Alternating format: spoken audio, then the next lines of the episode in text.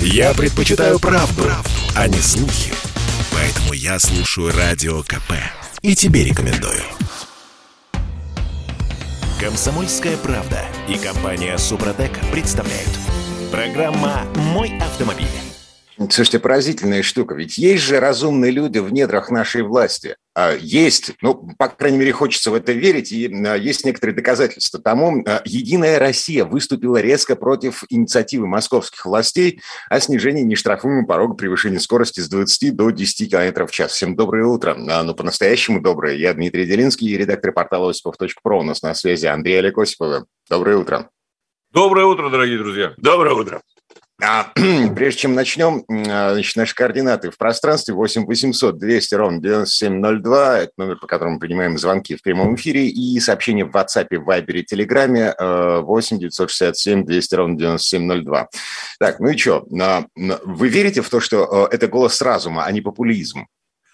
Но мы верим в то, что это на пользу. Да. А исходные, так сказать, мотивы, это уже особого значения не имеет. Но то, что заявление своевременное и по делу, это абсолютно очевидно для нас. А мне интересно вот со стороны наблюдать, как развиваются и возникают у нас вот эти межведомственные конфликты. Я бы даже сказал, их межрегиональные конфликты, которые мы в последнее время очень часто освещаем в эфире Радио КП то, значит, там ГИБДД с Росавтодором, точнее, ЦУДД с Росавтодором вступает в конфронтацию. Точнее, столичный департамент транспорта требует установить камеры на ЦКАДе. То на теперь, участке. То теперь тоже столичный департамент транспорта уже, я не знаю, у Лексутова очень долго, видать, уже прям до крови уже это разодрал, вот это вот желание э, отменить плюс 20. Так нет, ему уже даже глава в общем-то, самой главной партии страны отвечает впрямую, говорит, нет, ну не лезь, успокойся. А он с упорством маньяка, понимаешь? Вот он пробивает и пробивает. Деньги, пробивает. деньги да. решают все. Потому что, мире. потому что к безопасности это на самом деле имеет очень, очень опосредованное отношение. Ну, достаточно взглянуть, к примеру, на то, что обнародовала Генпрокуратура. Буквально вчера они в течение 2021 года проводили э, как раз-таки ревизию, скажем так, комплексов фото- и видеофиксации. И ты же Генпрокуратура ужаснулась от того, что у нас происходит на наших дорогах. Когда там неделю комплекс мог э, просто ошибочные показания давать, и всем подряд выписывали штрафные квитанции. Да? А вот э, как конкретный пример, значит, в Нижегородской области с 21 по 26 августа с помощью камер ГИБДД вынесли более 6,5 тысяч штрафов за превышение скорости на общую сумму более 4 миллионов 200 тысяч рублей. А, и э, приписка такая. Прокурорам удалось выяснить, что на самом деле этих нарушений не не было. Дело в том, что сам Совсем. комплекс некорректно определял скорость из-за того, что был неправильно закреплен. И, а, значит, все штрафы, выписанные с этой камеры, в итоге отменили. Но Смотрите, я правильно понимаю, механизма веерной отмены неправильных штрафов в российском законодательстве не прописано. И даже если, значит, камеру признают незаконно, неправильно установленной, камер, о, штрафы э, незаконными, неправильными, нужно каждый раз писать заявление. Ну, то есть да. я, водитель, получивший это письмо счастья, я должен прийти в госавтоинспекцию или куда там, я не знаю, написать заявление о том, чтобы да, мой штраф отменили. Да, Дим, это так. И именно как раз-таки в этом, по сути, заключается сейчас предложение Генпрокуратуры. И приятно, что Минюст, в общем-то, особо не возражает. Вот насколько нам известно, вот эти внутренние кулуарные беседы, они как раз-таки хотят внести то ли в Кодекс об административном правонарушении, то ли а, какое-то дополнительное законодательное регулирование, если оно здесь требуется, для автоматической отмены вот подобного рода штрафов. То есть если было установлено, или, допустим, кто-нибудь хотя бы один водитель напишет, что камера неправильно показывает, проводится проверка, и все штрафы автоматически с этой камеры списываются. Это хорошо. Это на самом деле благо. Если это заработает, вопрос будет лишь, Да, вопрос лишь в том, как быстро это сможет заработать, и самое главное, как быстро будет устанавливаться то, что эта камера работает правильно или неправильно.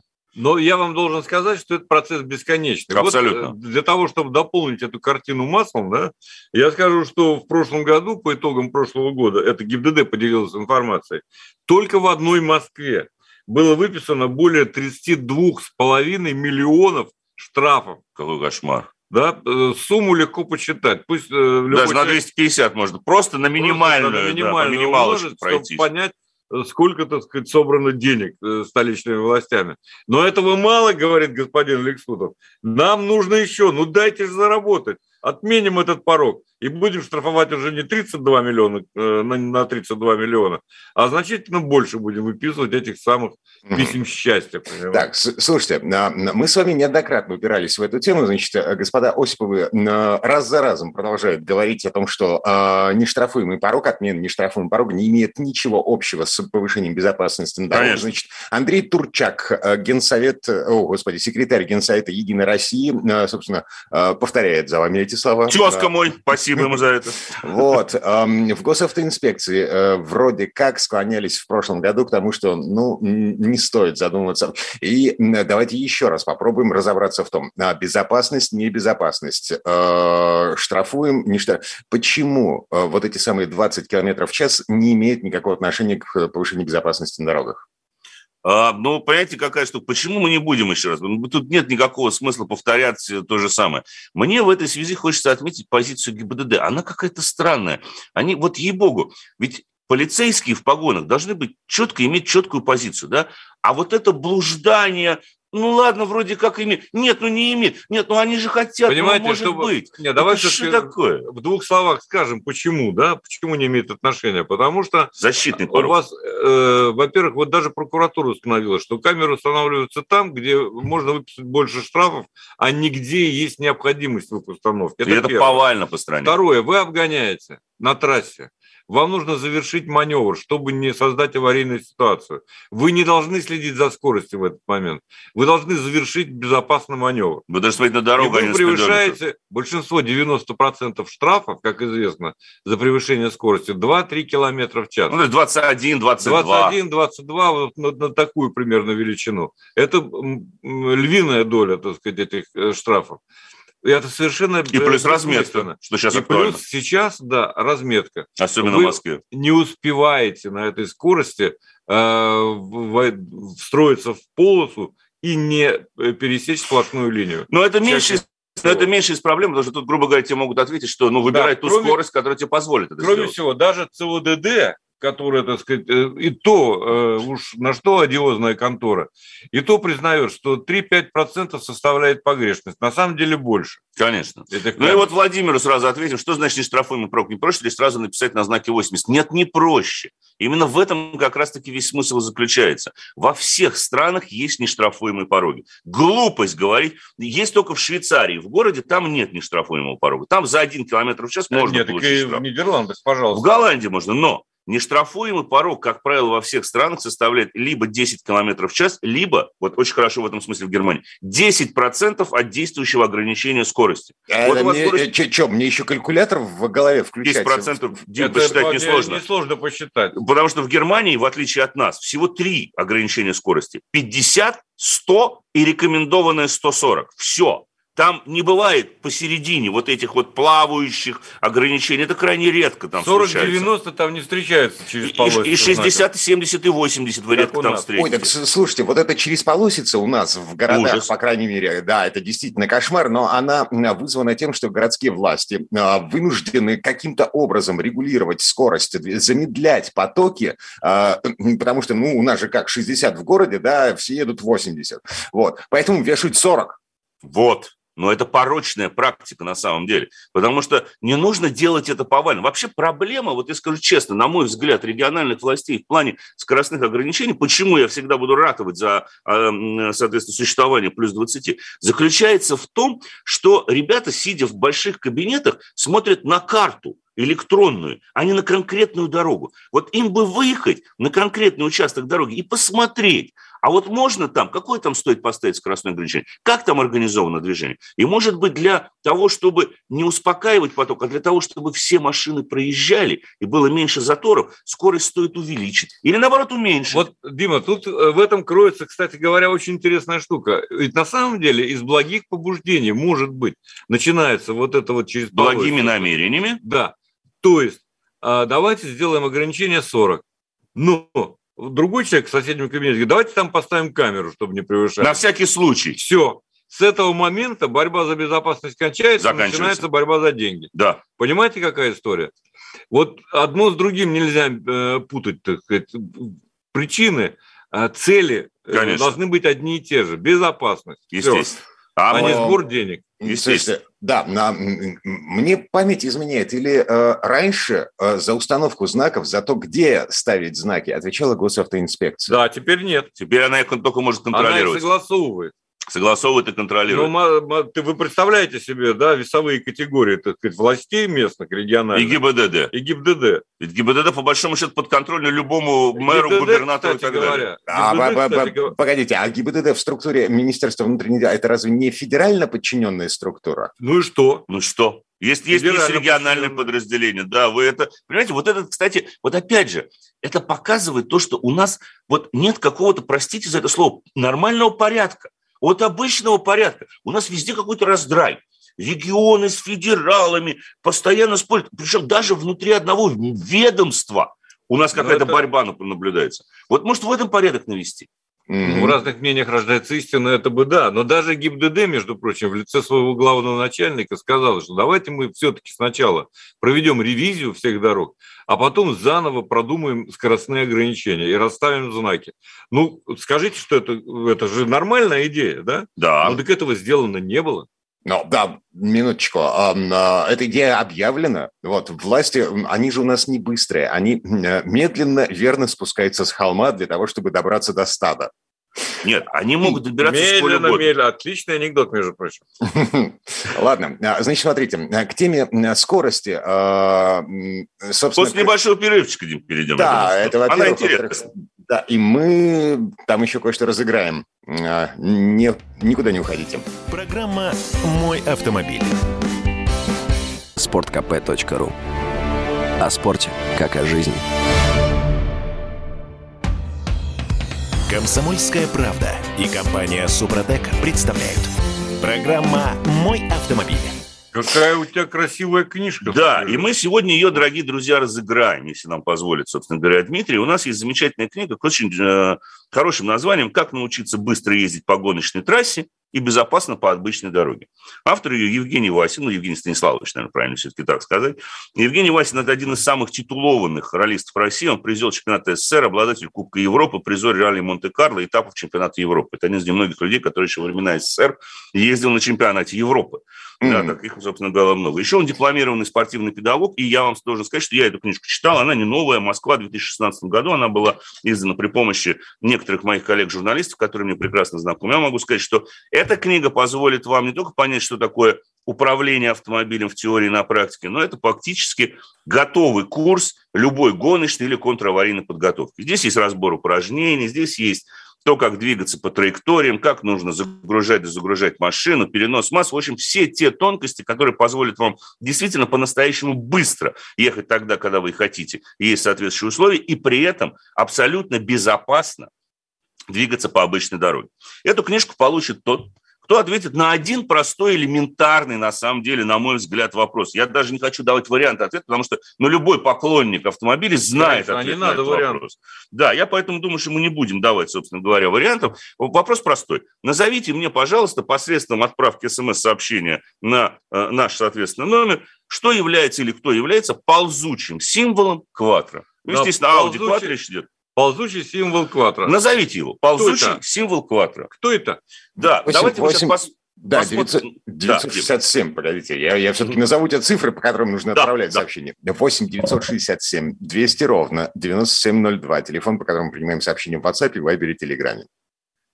Да, ползучий символ квадра. Вот я уже вижу первый ответ, он неправильный, поэтому я думал, там третий, пятый, первый правильно ответивший, мы зафиксируем ваши номера телефонов, мы с вами потом свяжемся после эфира, собственно говоря, и расскажем, э, э, если вы сможете получить. Вот уже два ответа неправильные. Почему я задаю этот вопрос? Потому что я в очередной раз, я ежегодно, скажу вам честно, очень на протяжении многих лет прохожу тренинги в этой школе. И я искренне всех призываю, если у вас есть хоть малейшая финансовая возможность пойти в нормальную школу гоночного вождения или контраварийной подготовки, только в хорошую, да, идите. Это запас на всю жизнь. Ага, вот пришел. Ящерица. Очень близко. Очень близко, но уточните. Уточните, пожалуйста, какая, какая как ящерица. Да. 90... Это не змея и не черепаха. Сразу 90 пишет Луас.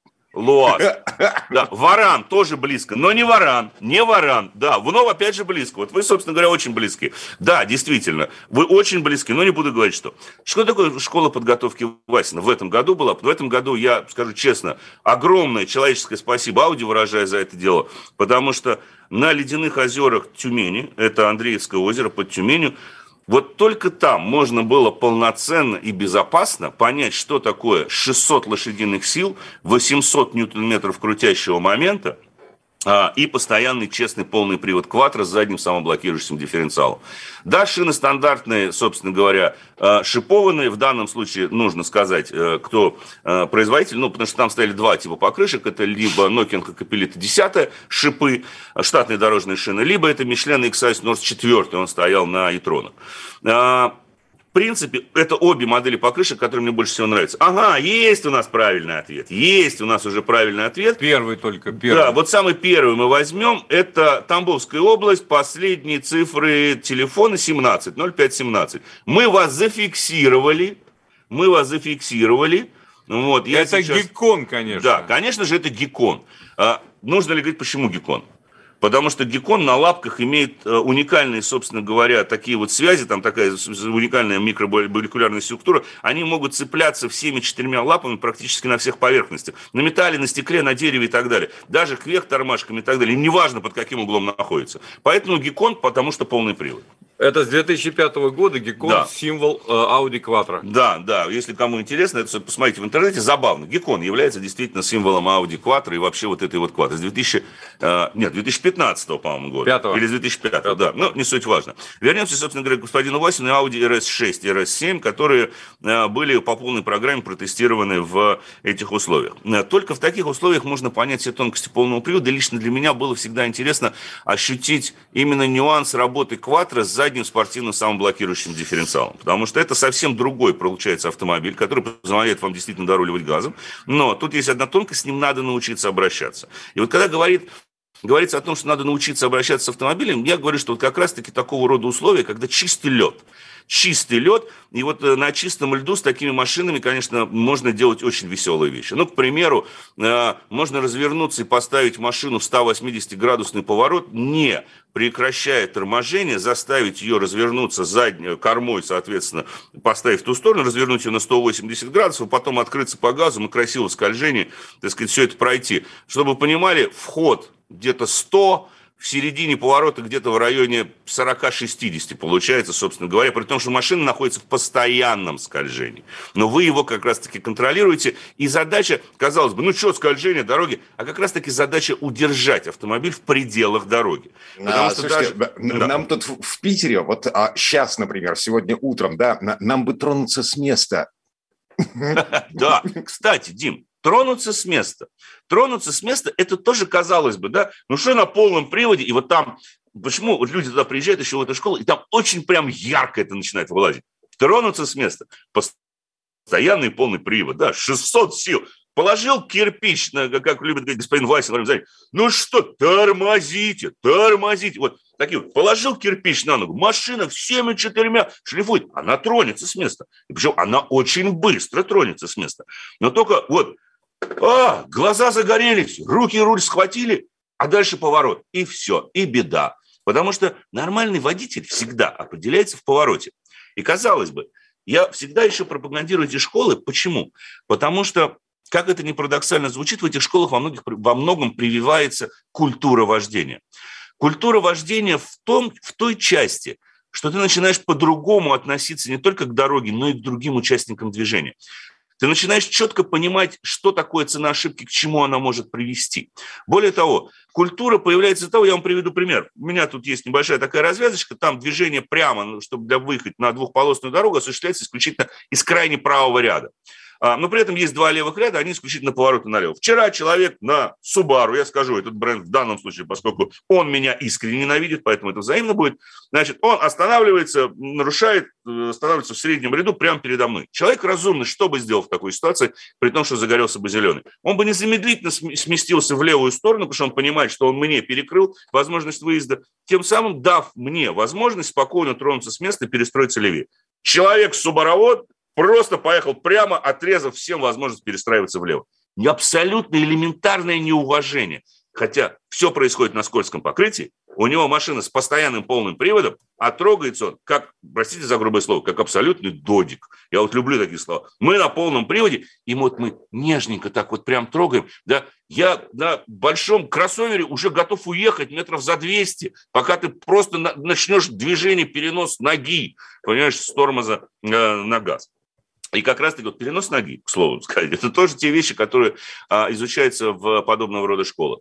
А, чем прекрасна как раз-таки школа Кватро? Ну, кроме того, что это возможность в деталях изучить то, как работает э, очень хорошо настроенный, правильный, механический полный привод, а это в последнее время становится редкостью. У нас сейчас все на электронные системы это переходят.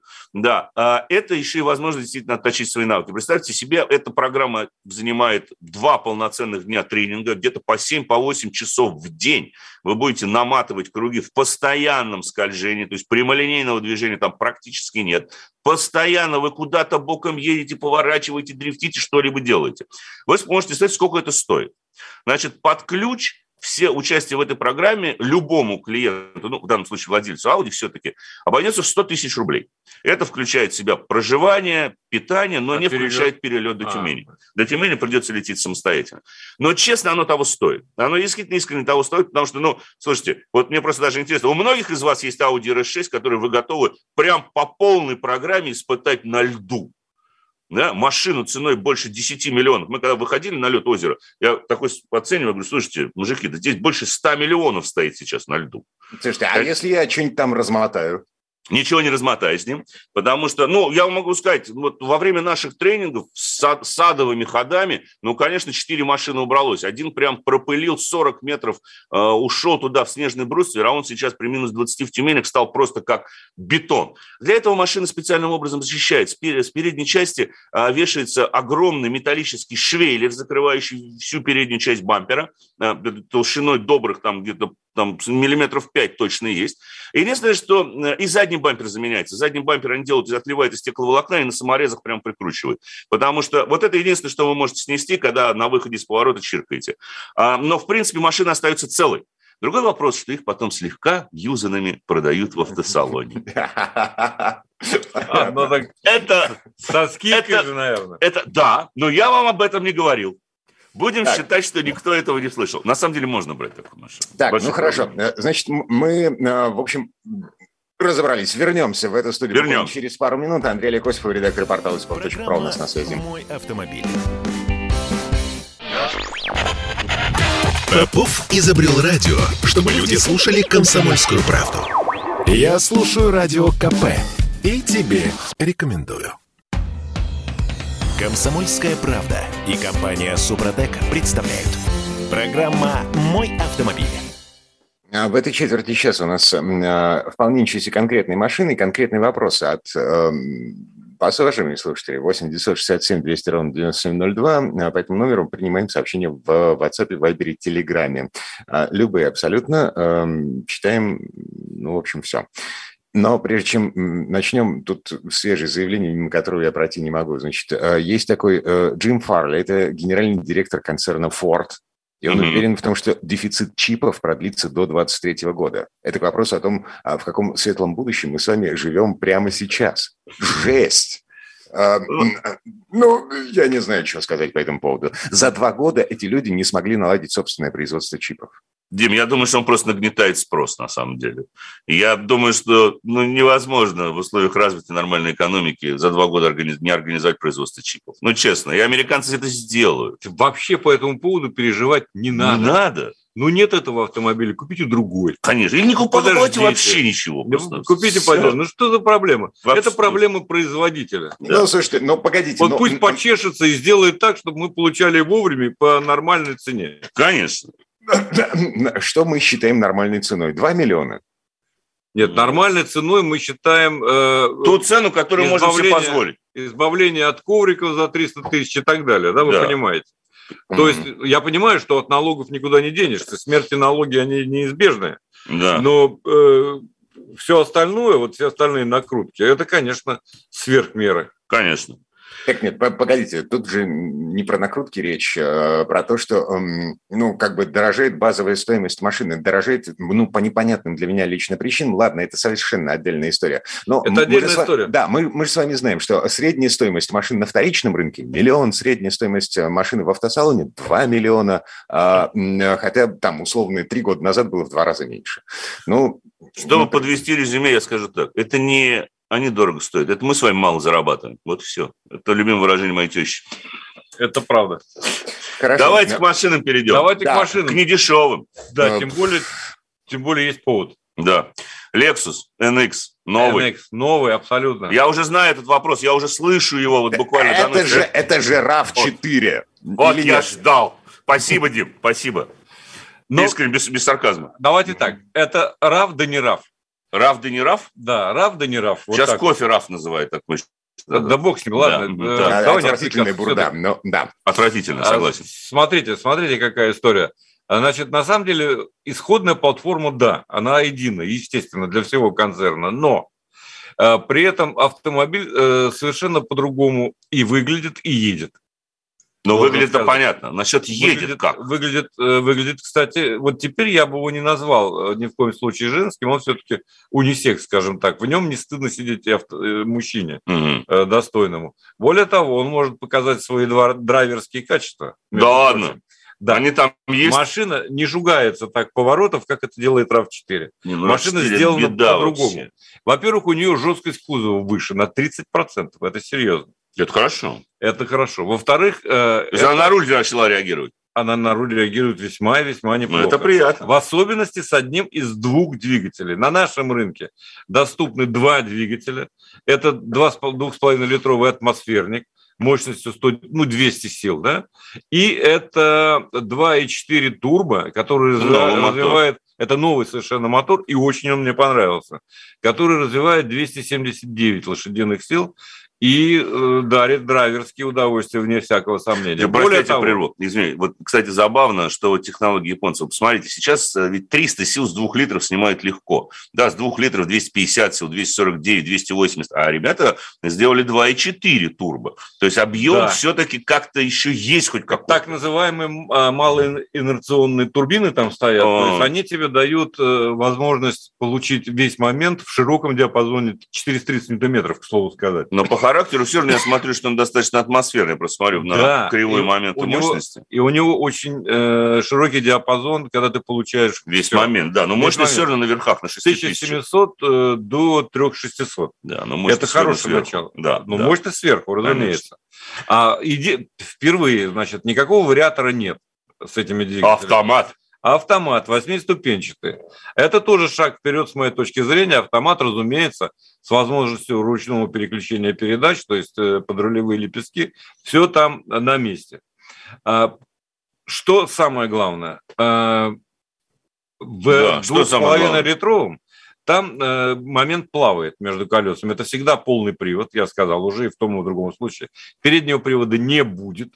Если у кого-то есть вопрос по поводу гибрида, он появится в России не раньше 2023 года. Ну, это не официальная информация, но из официального источника, скажем okay. так. Да? Вот. А, но вот с 2,5 литром там действительно момент гуляет. А вот с 2,4 турбо, который 270 сил, да, вот там совершенно другая система э, полного привода постоянного. И это впервые э, для марки Lexus, она э, с электронным управлением. Mm. Причем, э, что самое главное, всегда есть момент на всех колесах, на передних и на задних. То есть он может плавать в пределах вот 50 на 50 до 75 вперед, 25 назад. Ну, скорее наоборот. У него по умолчанию 75% вперед, 25% назад, 50 на 50, 50 в случае пробуксов. Ну, это в случае у всех машин. Это физика. И это делает автомобиль абсолютно предсказуемым. Он не проваливается так в заносы, как это может позволить себе RAV4. Кстати, вот главный вопрос, который э, С RAV4, может возникнуть. Да, у него, конечно, там Вот я, во всяком хорошо. случае, этого пока не почувствовал. Мы ездили, э, правда, один э, полный день по разным дорогам. не было возможности вот по полной программе, как на льду озера, проверить его, но это было и не нужно, потому что Lexus по умолчанию автомобиль не для гоночных трасс, в общем-то. Это Lexus а NX, вот ответим, в 86-м про какой да, Lexus, Lexus NX нового поколения. Что мне э, не понравилось, да, допустим, э, все, я не буду рассказывать о марке Левинсон, там великолепная аудиосистема и так далее. Еще бы этого там все не было. есть множество систем безопасности, так. отличный э, дисплей. Так. Все устаревшие технологии, которые были на лекции до сих пор, их нет. А я думал, Никакого... они сохранились. Нет, я нет, думал, нет, ничего, все новейшие технологии. Очень быстрая реакция э, тачскрин дисплея. Даже график, график, графика Nintendo графика, ушла. Абсолютно. Да? Абсолютно. Нормальная графика, графика. Нормальная. Более того, она важно. быстродействующая. Да? О-о-о. А что не понравилось? У меня вызвало сомнение электронный замок открывания дверей да, скажем так. так а, это, там, там нет ручек? Там вы будете смеяться. Ручка есть снаружи. Но, но нажать она, ее нельзя. Она, да, стоп, Дерги. одну секундочку. Так. Она не перемещается в пространстве. Там э, внутри Статично. ручки кнопочка. Вы э, просто хватаетесь, как обычно, за эту ручку, раздается маленький щелк, если вы э, слухом обладаете, и дверь открывается. Проще ли было в таком случае изнутри, убрать? Изнутри. Это еще более замысловато. Так. То есть, а, там есть такая э, типа кнопочки, которые надо изгибать пальчик, проводить, как вот ты знаешь, э, дотрагиваясь до кнопки нежно. А диаметр дырочки совпадает со всеми размерами пальцев? Ну, большим пальцем можно залезть. А как говорить, если на ногтях шелак? Если на ногтях... И ногти длинные до... Надо дотянется ли кнопочка? аккуратнее быть с ногтями, не отращивай ногтей. Не надо, ты красивым Все девушкам, понятно. которые любят лекции, расскажи вот, об этом. А? Девушки, сначала, прежде чем покупать, если вы хотите... Попробуйте открыть дверь попробуйте изнутри, открыть да? Дверь... Абсолютно так и есть. С максимально длинным маникюром, будьте любезны. Да, ну вот это вот, конечно, спорное решение, оно очень э, такое. Но самое главное, по ходовым качествам, да, какие да, у меня могут быть нарекания. А мне э, ты ждешь от... Вот 2,5 так. с обычной восьмиступенчатой коробкой, там с новой. А, там никаких вопросов нет. Ну, Ты ровно как ожидаешь, так конечно. она и ездит. Да? 9,1 секунда до сотни. Максималка, кстати, не указывается. А вот 7,2 на турбовом моторе с этой да. коробкой ты ждешь большего. В особенности в диапазоне э, скоростном от 0 до 60 километров. Явно растянутые немножко начальные передачи, первая, вторая. Дальше поразительный подхват – и ты начинаешь просто лететь. Так сказать. Вот у тебя э, дальше нет пределов ускорения, такое ощущение. Так, слушайте, как электрокар. А... Погодите, а, одна из основных претензий, которые высказывали господа Осиповы по поводу э, продукции компании Toyota, а, Алекс, мы помним, да, значит, э, да бог с ним скучно, тормозов нет. Тормозов? Нет, нет, нет, нет, нет. вот, слава богу, Хоро- хороший вопрос. Тормозов не висит никогда нету. Здесь есть? Есть тормоза. Спасибо есть... тебе, бог автопрома. Спустя да. 30 лет японцы бы... начали делать тормоза. Я бы не сказал, что они очень резкие, по-спортивному настроены, но они имеют место быть. Они мощны, они... веселы, они... их бодры. В принципе, хватает. Хорошо. У меня возникло было несколько ситуаций, когда я, собственно, справился с торможением, и оно было достаточно эффективным. Интенсивным, хорошо. Интенсивным, да, скажем так. Так, так ну, слушайте, 30-й из Новосибирской области, да, да, спрашивает, скажите, пожалуйста, надежный ли автомобиль Cherry Tiggo 8 Pro? Стоит ли покупать или посмотреть что-то другое? Понимаете? Ну, вы знаете, как мы относимся к китайскому автопрому? Не, а я отвечу по-другому. Вишенки, новые модели вишенок появляются быстрее, чем мы узнаем о надежности предыдущих. Они так быстро их ротируют, что ты не успеваешь у этих Чига 6, 7, 8, 9 Pro, Super NX. Вообще, мы всегда говорим, бери, надо себя беречь, надо, надо себя, себя любить, и надо себя уважать.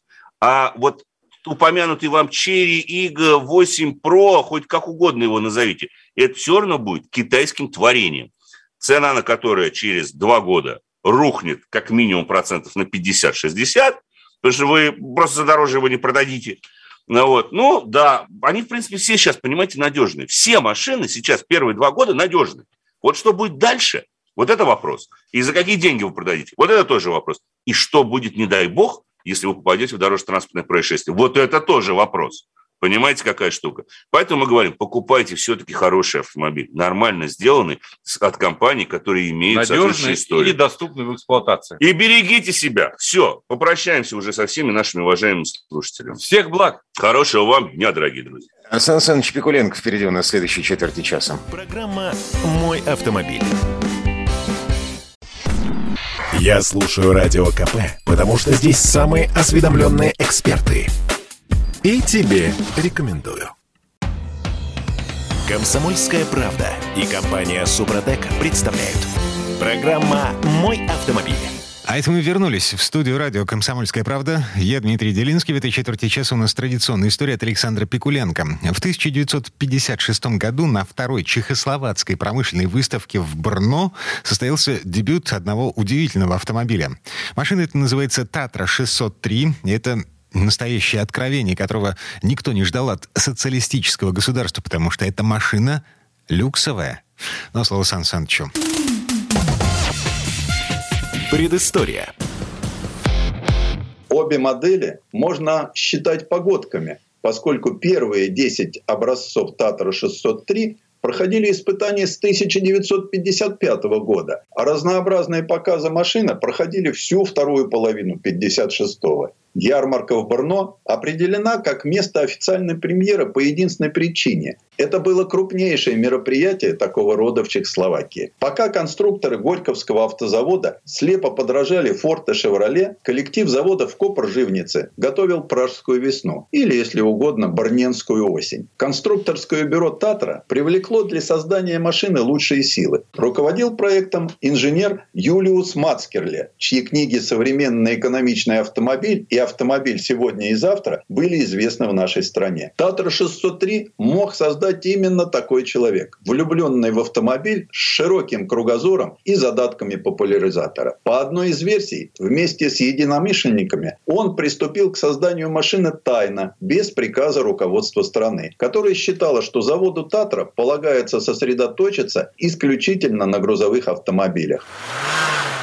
Татра 603 – это не просто очередная модель предприятия, хотя почти все легковые автомобили Татра – исключительное явление. Татра 603 – это программное заявление, декларация возможностей. Она должна была сменить на конвейер Татру 87, предыдущую Татру представительского класса. Решение строить новый автомобиль для местной элиты было принято в 1953 году, а первые образцы новой машины появились уже в 1955. Но вышло неувязочка. Хотелось поставить новый мотор объемом 3,5 литра, но сделать его так быстро не успели. Пришлось использовать старый, разработанный еще в 1949 году, но уже проверенный мотор Татра 603А, который до этого уже ставили на поздние Татры 87-603. Этот двигатель немного довели до ума, подняли мощность до 95 лошадиных сил, но в целом он остался прежним и классическим для Татар того времени. V8 объемом 2,5 2,5 литра с двумя клапанами на цилиндр и двумя карбюраторами. Охлаждение, само собой, воздушное. Своего рода манифестом стал и облик машины. Его автор – выдающийся чешский график и художник-конструктор Франтишек Кардаус. Его имя почти неизвестно россиянам, хотя наверняка каждый житель Москвы и других крупных городов хоть раз проехался в трамвае Татра, форму которого придумал Када, как звали Кардауса друзья. Главный конструктор завода Татра Владимир Владимир Попеляр познакомился с Кардаусом в 1947 году и переманил его из оформительского искусства в промышленность. Интересно, что первоначально машина должна была получить имя собственное – валюта, что, вероятно, подразумевало ее недюжинный экспортный потенциал. Эскиз валюты, сделанный Франтишеком Кардаусом, был наиболее близок к тому, что в итоге запустят в серию. Масштабные макеты автомобиля продували в аэродинамической трубе в испытательном центре ВВС в Литнянах. Мастерски выполненное оформление задней части автомобиля, необходимость крупных воздуховодов не ущемляет эстетику, как на ушастом Запорожце. Даже в заднем бампере было проделано отверстие для отвода воздуха. А еще Франтишек был автором дизайна малолитражного автомобиля Татра План, грузовиков Татра 138 и 148 и другой техники.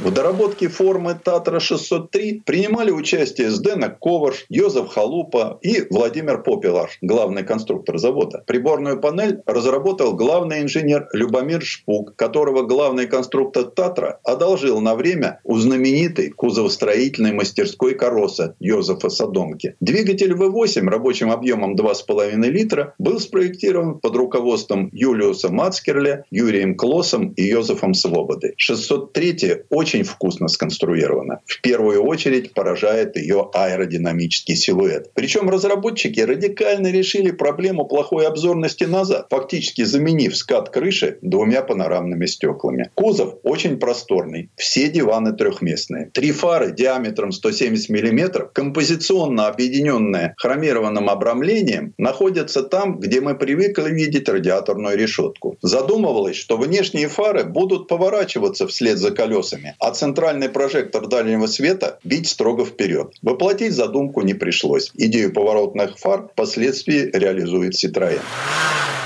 В заднем свесе машины располагался двигатель V8 воздушного охлаждения, наделявший машину характерным шелестящим голосом. Задняя подвеска с качающимися полуосями, недостаток такой конструкции, заметное изменение колеи и углов развала колес под нагрузкой. Для скоростной машины, к тому же с двигателем сзади, это очень критично. И чтобы как-то сгладить кинематические особенности подвески, применили целую систему дополнительных тяг. Передняя подвеска – это, по сути, Макферсон Amazon. Пружинно-амортизационные стойки позволили выкроить место под просторный багажник. Когда подготовка к производству машины завершалась, иссяк бюджет. Выручило то, что испытатели приятельствовали с водителем заместителя премьер-министра, прототип показали чиновнику, и тот выделил недостающую сумму.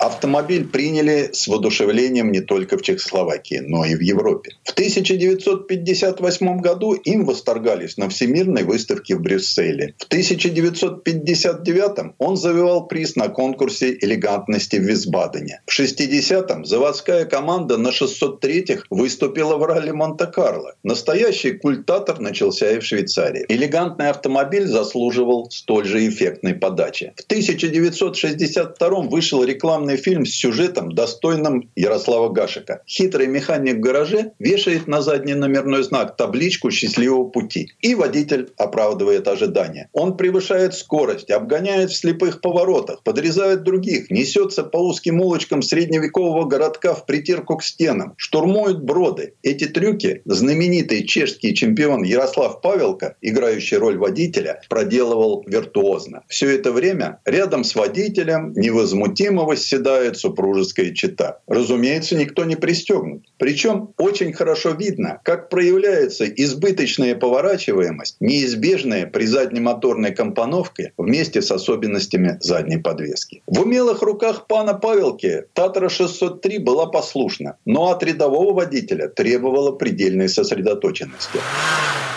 В те годы активной и пассивной безопасностью еще не занимались столь плотно, как сейчас. О создании еще одной заднемоторной модели говорили с гордостью. Для горных дорог Чехословакии такая компоновка сулила преимущество. Ведущие колеса на подъеме дополнительно нагружались массой силового агрегата. Однако уже на спуске надо было держать ухо востро. Вскоре Татра 603 соберет свой мартиролог. И хорошо еще, если бак автомобиля оказывался полным. Если нет, у автомобиля, влетающего в препятствие, бак взрывался. Дело в том, что для лучшего распределения веса по осям аккумуляторы были помещены в передние крылья, а бензобак находился под ногами водителя.